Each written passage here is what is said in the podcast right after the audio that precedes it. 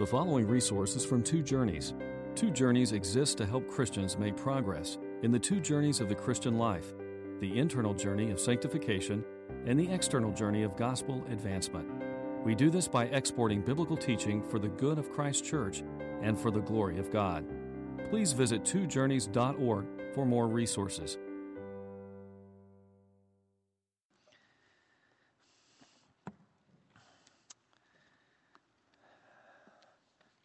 Incredibly complex world, don't we?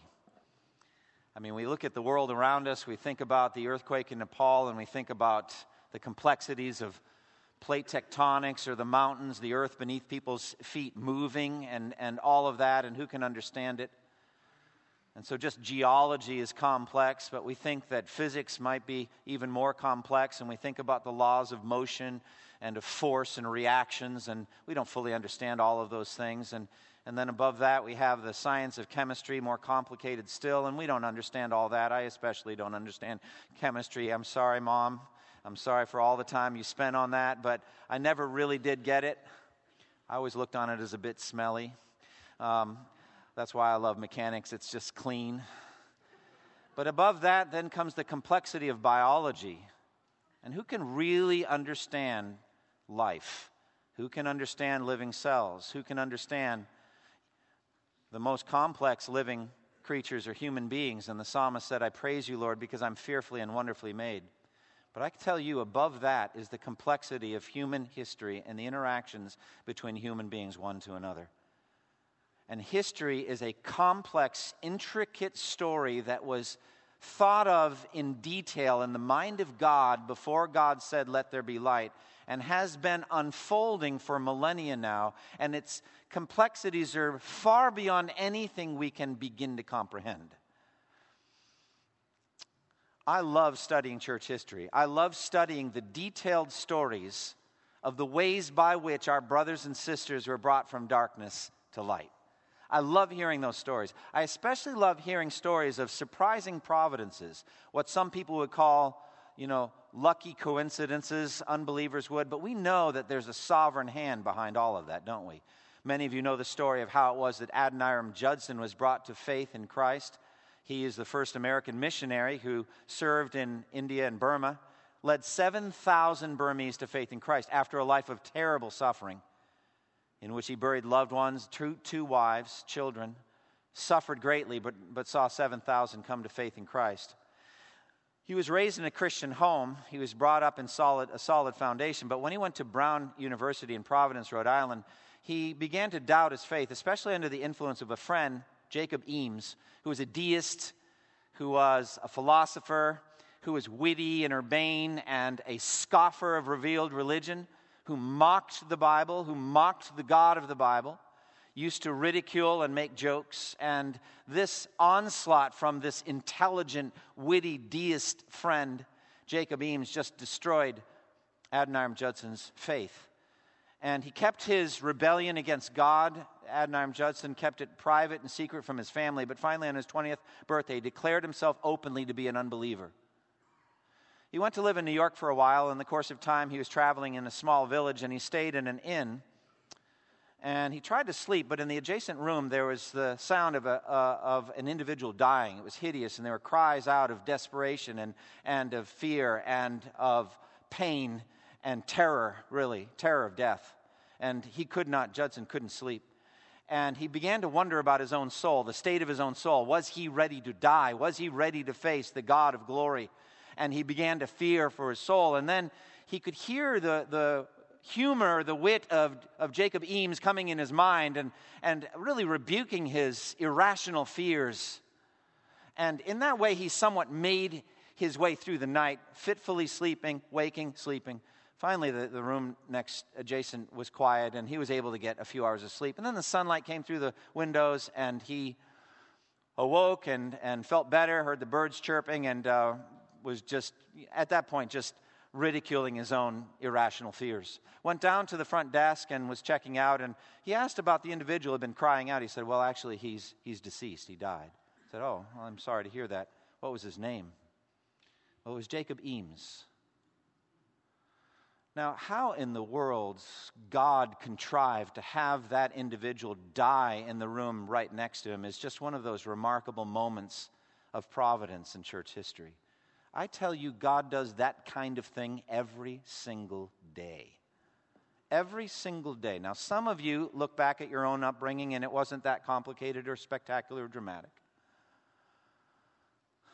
But for Judson, he couldn't leave the inn that day. He was there for hours thinking about his own soul. And eventually, that process led him to a solid faith in Christ and to the salvation of 7,000 there in his lifetime and multiplication, millions beyond.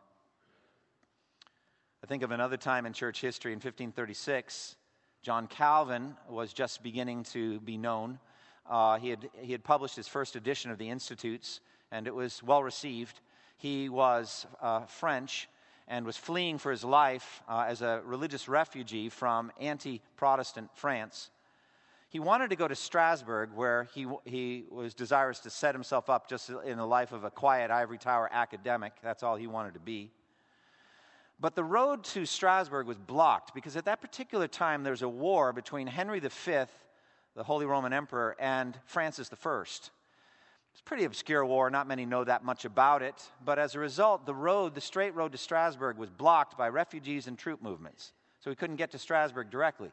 So he had to go to Geneva, through Geneva, to get to Strasbourg. He's just going to be there one day. So he thought.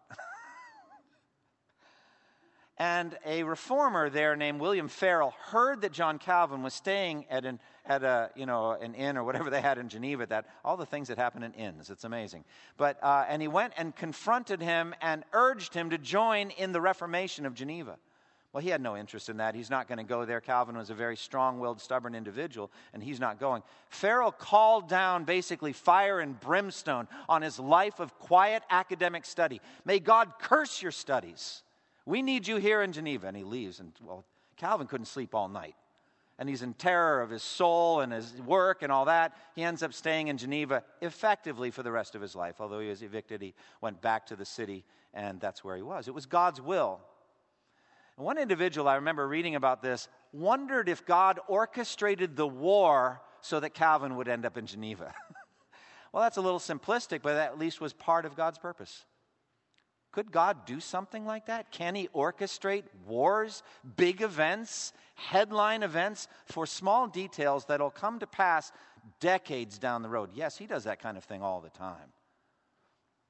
As a matter of fact, this kind of view, called the doctrine of providence, that God sovereignly rules over the events of this world for his purposes, but the most important of those purposes is the salvation of his elect, bringing the elect from darkness to light that God orchestrates things to do that, was ruminated on in a small book in the New Testament called Philemon. You know, the, the story there in Philemon was that Onesimus was a slave who had escaped, had run away, stolen some things, it seems, and had run from his master Philemon, and happened to bump into the Apostle Paul in Rome, in the big city of Rome. And Paul led him to Christ. And then wrote Philemon the letter, the biblical letter that we have, to put it in Onesimus' hands and send him back. And what he says in Philemon, verse 15, listen to this. Perhaps the reason he was separated from you for a little while was that you might have him back for good, no longer as a slave, but now better than a slave, as a dear brother. But you hear what Paul's ruminating? Could it be that God orchestrated all of this for his salvation and for your eternal relationship? I think God orchestrates that kind of thing all the time. And the text we're going to look at today talks about it directly. Says effectively that that's what God does. Verse 11 in particular.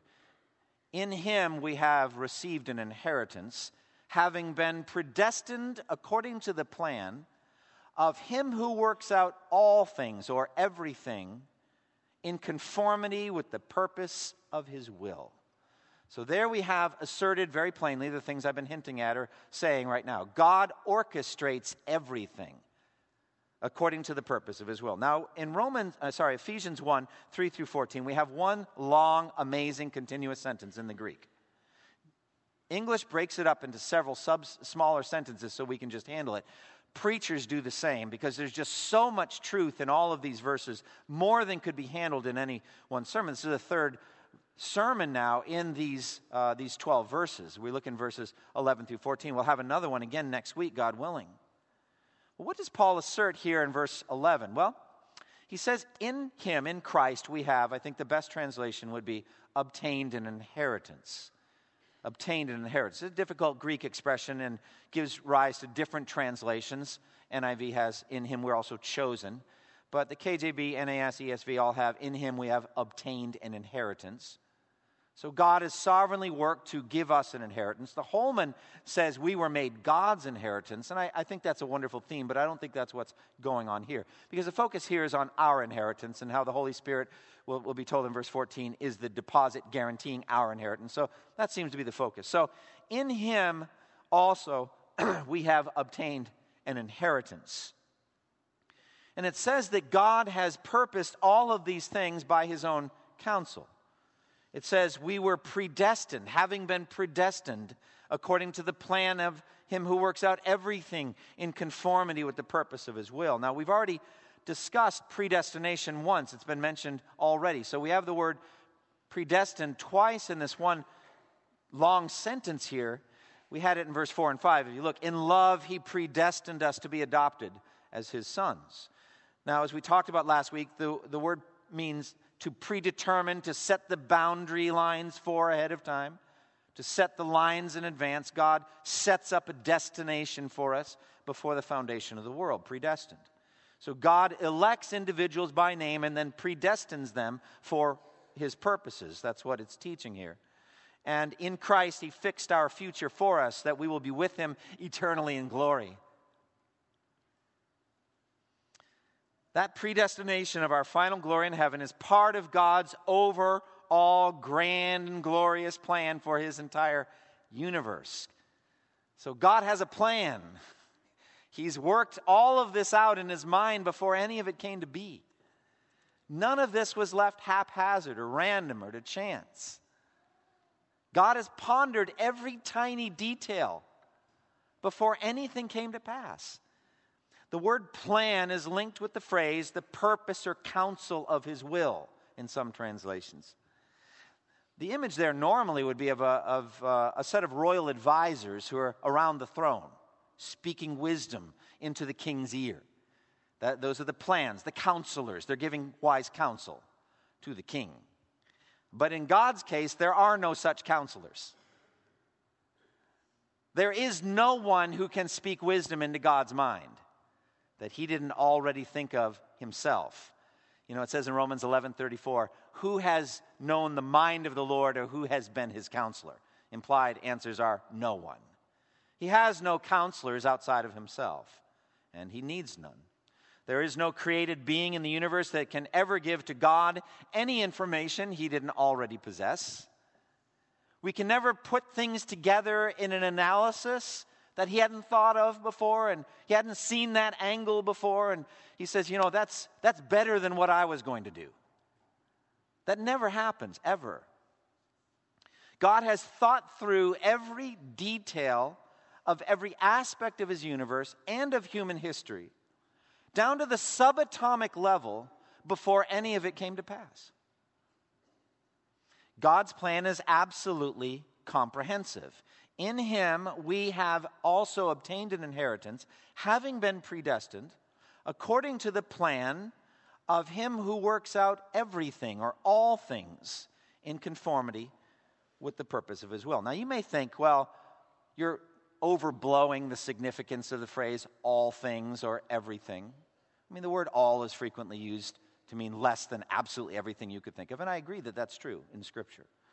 But there are actually many other verses that testify to the comprehensive control of God over even the most insignificant details. I mean, we see this again and again, don't we, in, in the Bible? Like this one, Proverbs 16:33. The lot is cast into the lap, but its every decision is from the Lord. Now, I don't know when was the last time you cast a lot into a lap. Uh, I don't think I've ever done that, but I have rolled some dice. And so, what does that say? Well, in our language, the roll of the dice comes up exactly the way God willed it to in every case. I mean, it comes up a five, a three, a two. I reminded myself when I said these numbers, don't go over six, okay? Because there aren't any numbers over six on a dice. But I mean, every number that's ever come up on any dice that's ever been rolled was part of God's sovereign plan. There's no such thing as luck. There are no such things as random coincidences. Jesus said it this way in Matthew 10 29, speaking to fearful messengers of the gospel who are worried about what kind of persecution they're going to get, what kind of opposition. He's guaranteeing they're going to have persecution. He's guaranteeing they're going to have opposition. But he wants to comfort them, and he says, Are not two sparrows sold for a penny? I mean, he says that because they're, they're insignificant, they're, they're, they're of a very low value. Yet not one of them falls to the ground apart from the will of your Father. What does that mean?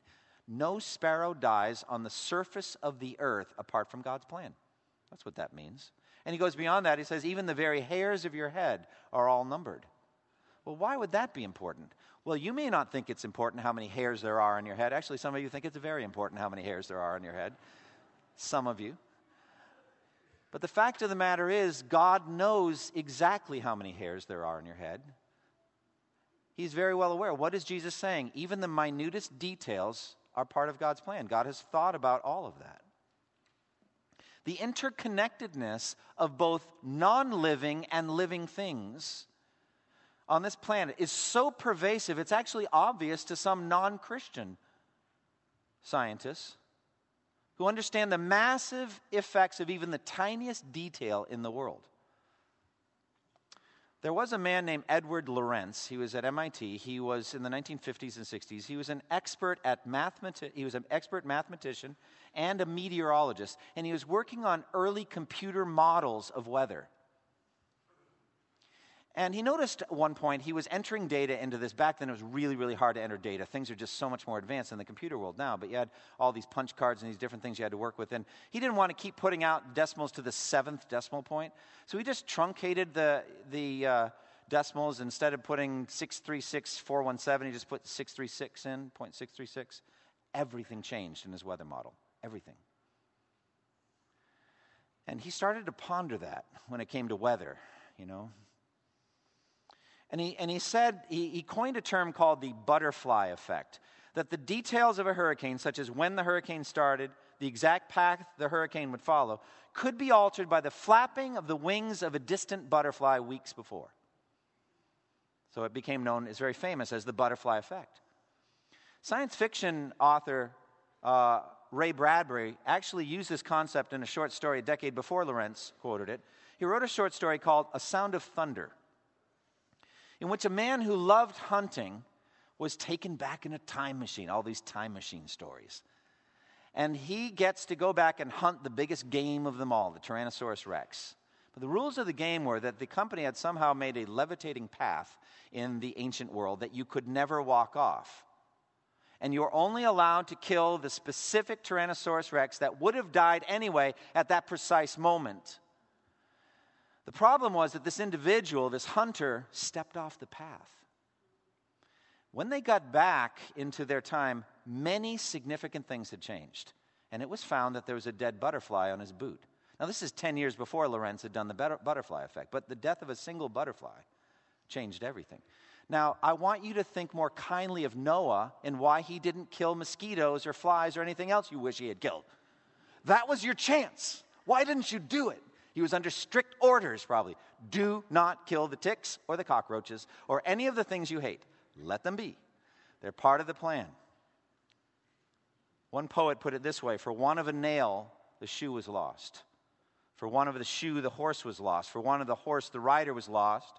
For one of the rider, the message was lost. For one of the message, the battle was lost.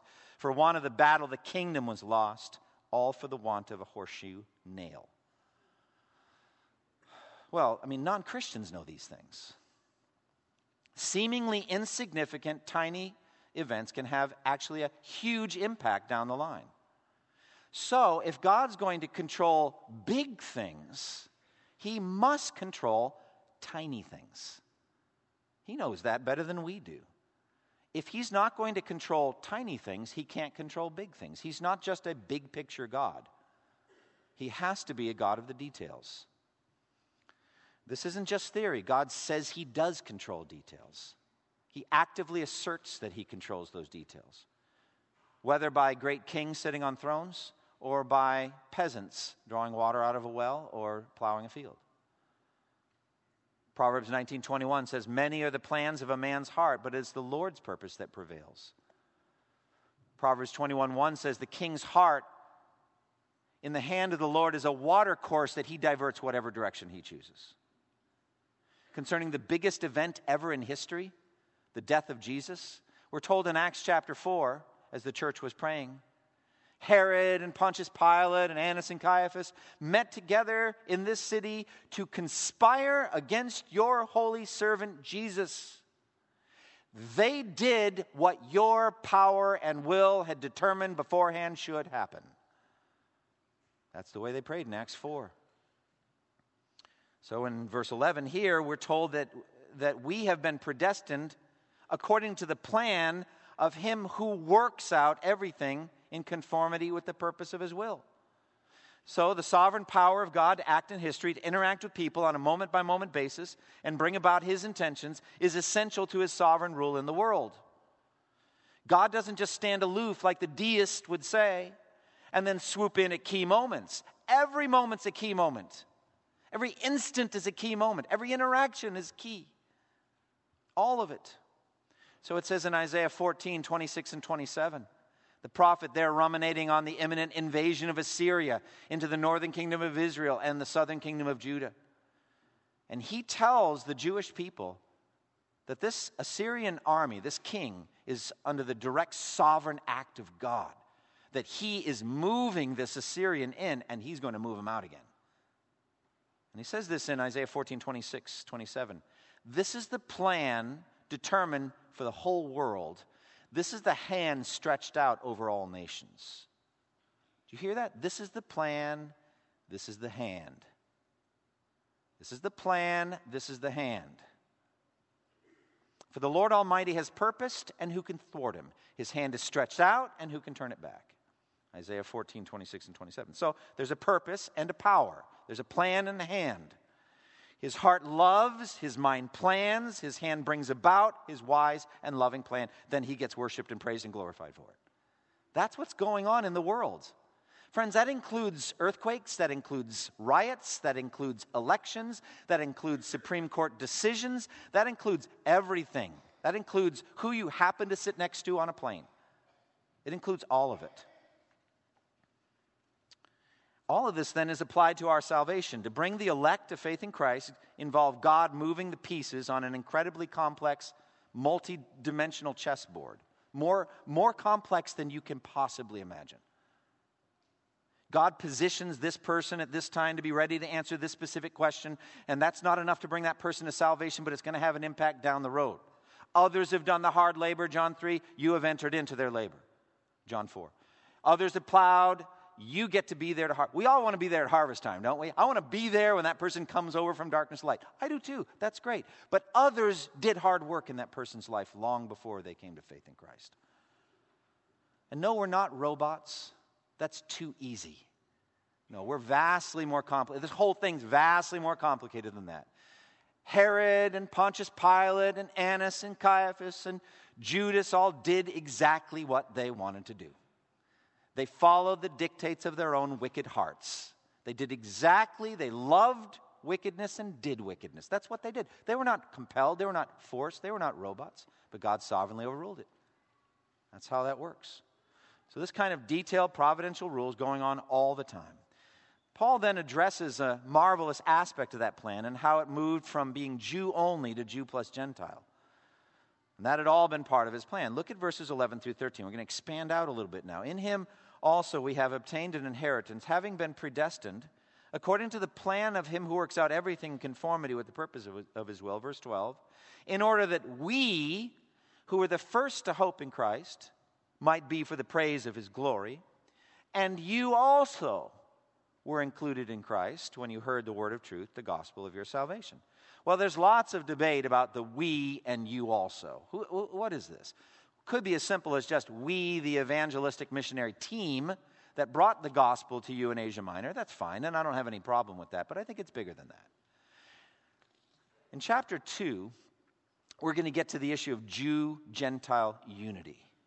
we're going to get to the talk, because the Ephesians are Gentiles, and we're going to talk about how God has worked to destroy the barrier, the dividing wall of hostility between Jew and Gentile, and to remove it by the death of Christ.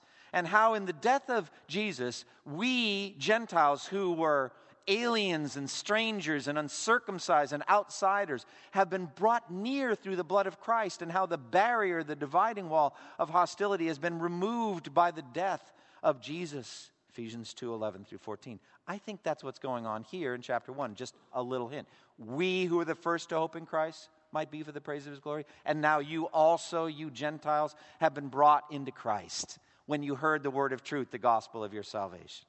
To the Jew first, and then to the Gentile, we're told in Romans 1. Jesus said to the Samaritan woman, Salvation is from the Jews. God said millennia before that to Abraham when he was still Abram, Ur of the Chaldees, He says, I will make you a blessing, and you will be a blessing, and all the peoples on earth will be blessed through you. And we're told in Galatians 3 that Gentile Christians have become sons of Abraham by faith in Christ. And so that's what I think is going on with the we who were the first, and then you also were brought in. God had a sovereign time and place for all of that.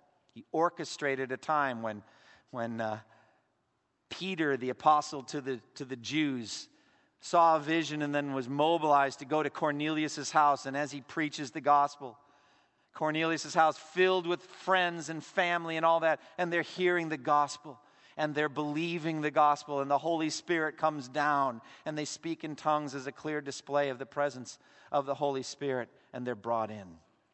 And in Christ, there is now one new man, not this division anymore, but this unity in Christ. And so God has this amazing plan, overarching plan and he's got this hand that stretched out, and he uses means to achieve his end. He's got an end in mind, and that is for all the elect to be in the new heavens, in the new earth, in resurrection bodies, together in perfect unity. Glory, hallelujah, praising him. That's the end. How's he going to get there? Well, he's worked out the means too. And the means that he mentions here is the gospel message and the Holy Spirit. So look at verse 13. In him you also, when you heard the word of truth, the gospel of your salvation, and believed in him, were sealed with the promised Holy Spirit. So that's God's eternal plan coming down into time in Ephesus. Sovereignty doesn't destroy evangelism, it empowers it, it unleashes it. Some people say, well, if the elect are predestined, then we don't need to do anything. I mean, that's crazy. I mean, who says those kinds of things? It's amazing to me. God will do it himself.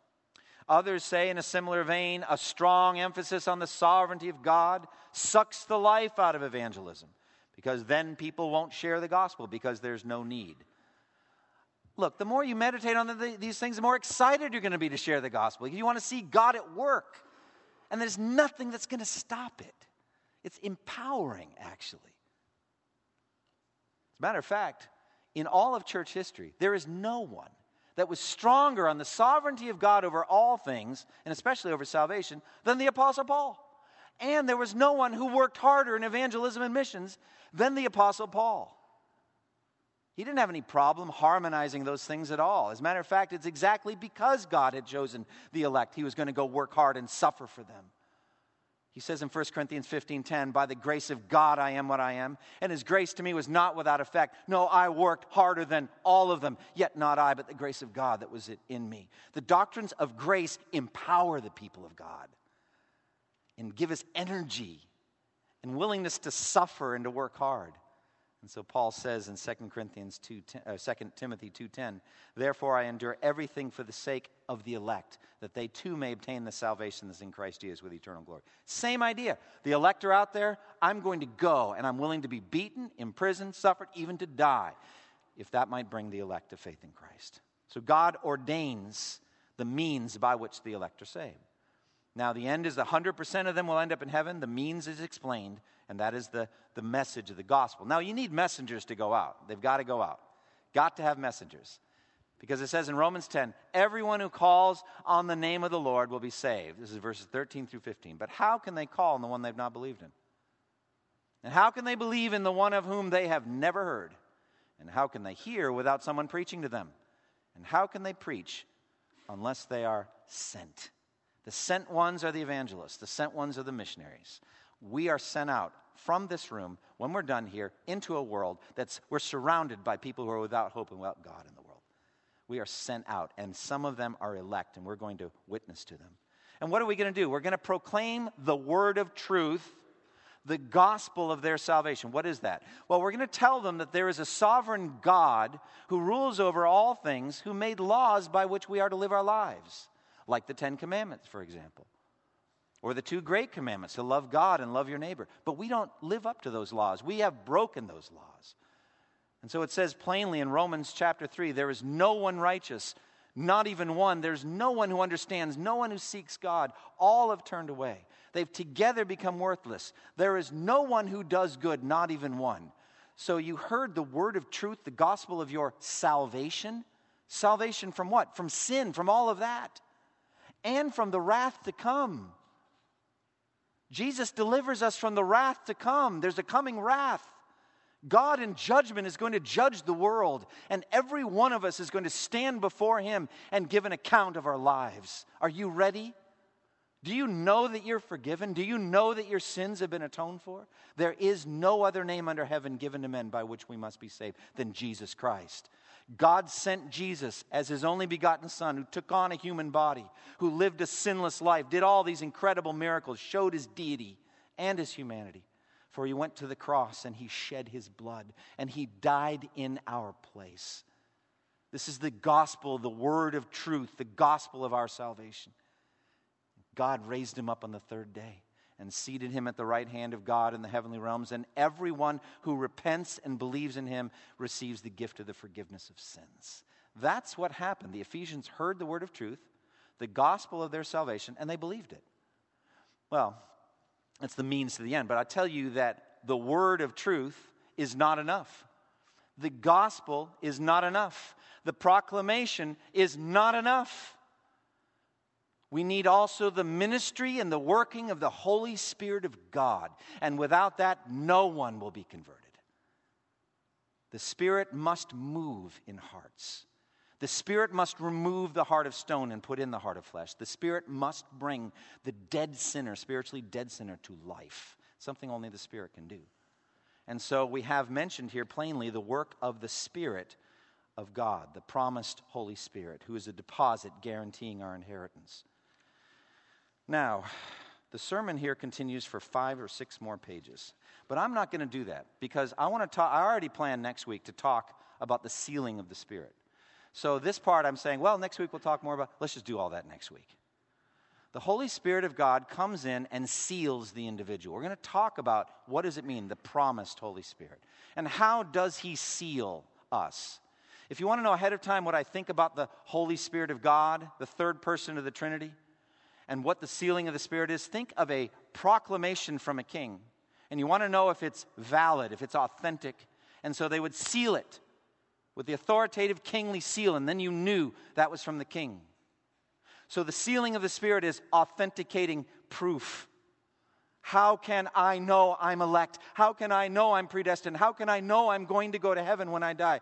The sealing of the Spirit is the answer. We're going to talk about that next week. So, God willing please come and listen more. Why does God do all of this? Well, as we've seen again and again, we can't stop saying it. He does it all for the praise of His glory. That's the ultimate end. And isn't it beautiful how we see the Trinitarian work here? We see the work of the Father, we see the work of the Son, and we see the work of the Holy Spirit. And it's interesting that the Father's section goes from 1, 3 through 6, and it ends with to the praise of His glory. And then you've got the sons section picking up, and it goes up to verse 12 and it ends to the praise of his glory. And then you've got the spirits section, and it goes verse 13 and 14, and it ends the same way to the praise of his glory. Father, Son, and Holy Spirit together working on our individual salvation. Why? To the praise of his glory. We're going to be up in heaven and we're going to see it. We're going to, we're going to talk to all our brothers and sisters. We're going to hear so many stories like that one about, about Judson and Jacob Eames. We're going to find out how God saved people. You guys are all going to be super PhDs in church history by the time 10,000 years have passed in heaven. And you still got millennia more to study. You're going to learn about brothers and sisters in every generation and how God worked by his sovereign grace and how awesome. And you're going to say, To God be the glory. And you're going to see your own story in a new light more than you've ever seen it before. And you'll see that none of it was accidental, that God had orchestrated everything to bring you to salvation. And it's all for the praise of, your, of his glory. So, applications for me very powerfully. First and foremost, I've already said it, I can't bear the thought that any of you would leave here unregenerate. I can't bear that thought. I've been thinking about it. Don't leave here lost. You've heard twice, probably, maybe three times, the gospel already. Trust in Christ, trust in Him. Cast yourself in full abandonment of faith on Jesus. Say, I'm a sinner. I have no hope. I'm not ready to die. Probably I'd be just like Jacob Eames. If I knew I was about to die in an hour or two, I'd know I wasn't ready. And I'd be terrified of the flames of hell. I'd be terrified of hearing from God the judge, Depart from me, you who are cursed into the eternal fire prepared for the devil and his angels. I'd be terrified of that. And I know I'm not ready. Today's the day of salvation. You can be delivered. You hear the word of truth, the gospel of your salvation. Trust in Christ. And then for the rest of us, let's trust in providence shall we? Let's celebrate it. Let's embrace it. Let's just say, isn't it incredible that God rules over everything for the counsel, after the counsel of his will? There's nothing I need to fear. There are nothing but ministry opportunities here, even in the midst of the greatest suffering, and I'm not minimizing the emotions of all of this. We do rejoice with those who rejoice and mourn with those who mourn. But we have we go to misery and we go to suffering and we say, can we share with these people? Can we bring them out of darkness into light? Whether it's in Kathmandu or in Baltimore or wherever it is where light needs to be shining. So what I, I was talking in our BFL class a few minutes ago, just celebrate Ephesians 2:10. Just realize how explosive all this is. Let's put Ephesians 1:11 together with Ephesians 2:10. Ephesians 2:10 says, "We are his workmanship, created in Christ Jesus to do good works which God prepared in advance. That you should walk in them. What, is, what does that mean that God prepared in advance? It means he days ahead of time, weeks ahead of time, months, thousand years ahead of time. He went ahead of you and got things ready. Can I give that BFL folks? Do you mind if I give that same hokey illustration about the bird feeder? Hope you don't mind. I'm just going to go ahead and do it. You know, you go to Lowe's and they can they teach you how to make a bird feeder out of a kit and you can make a bird feeder in 21 minutes. How? Because everything's been cut, sanded, pre drilled, the glue's ready, everything's ready. You go, eh, eh, eh, bird feeder. That's your day. God went ahead of you and laid out the kit for the good work. And he didn't tell you what the good works are. Could be with another Christian, could be with a non Christian, could be with a relative, a total stranger. You don't know. Just say, Oh, God, make me ready for the good works. You got them ready for me, make me ready for them. Life is exciting that way.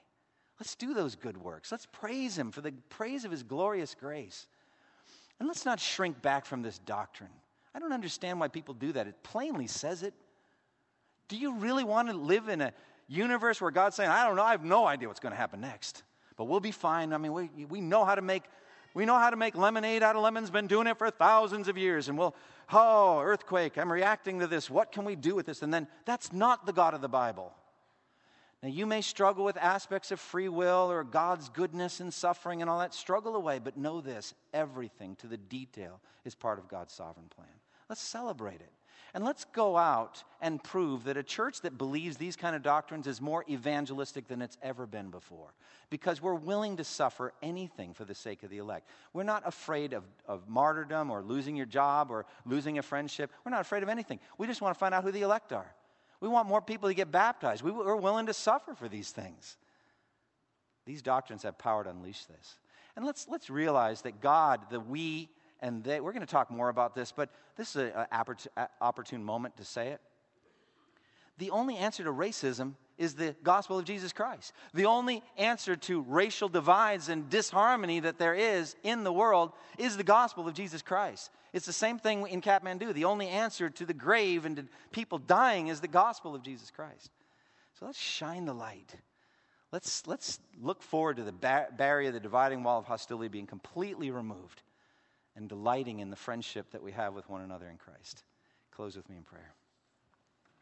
Father, we thank you for the time that we've had to study today. It's been an awesome, powerful time to learn how pervasive is the plan of God, how you are orchestrating things all the time, good works and the spread of the gospel all the time. Help us to celebrate it and to step out in faith and to delight in it. Oh God, give us more evangelistic fruit.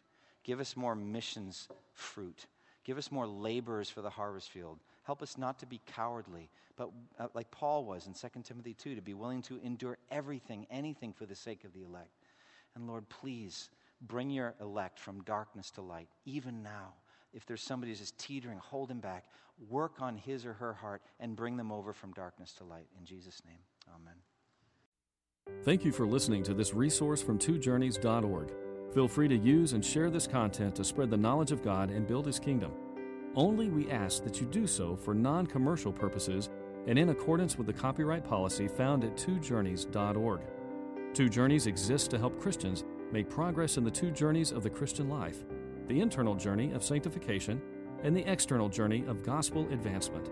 We do this by exporting biblical teaching for the good of Christ's church and for the glory of God.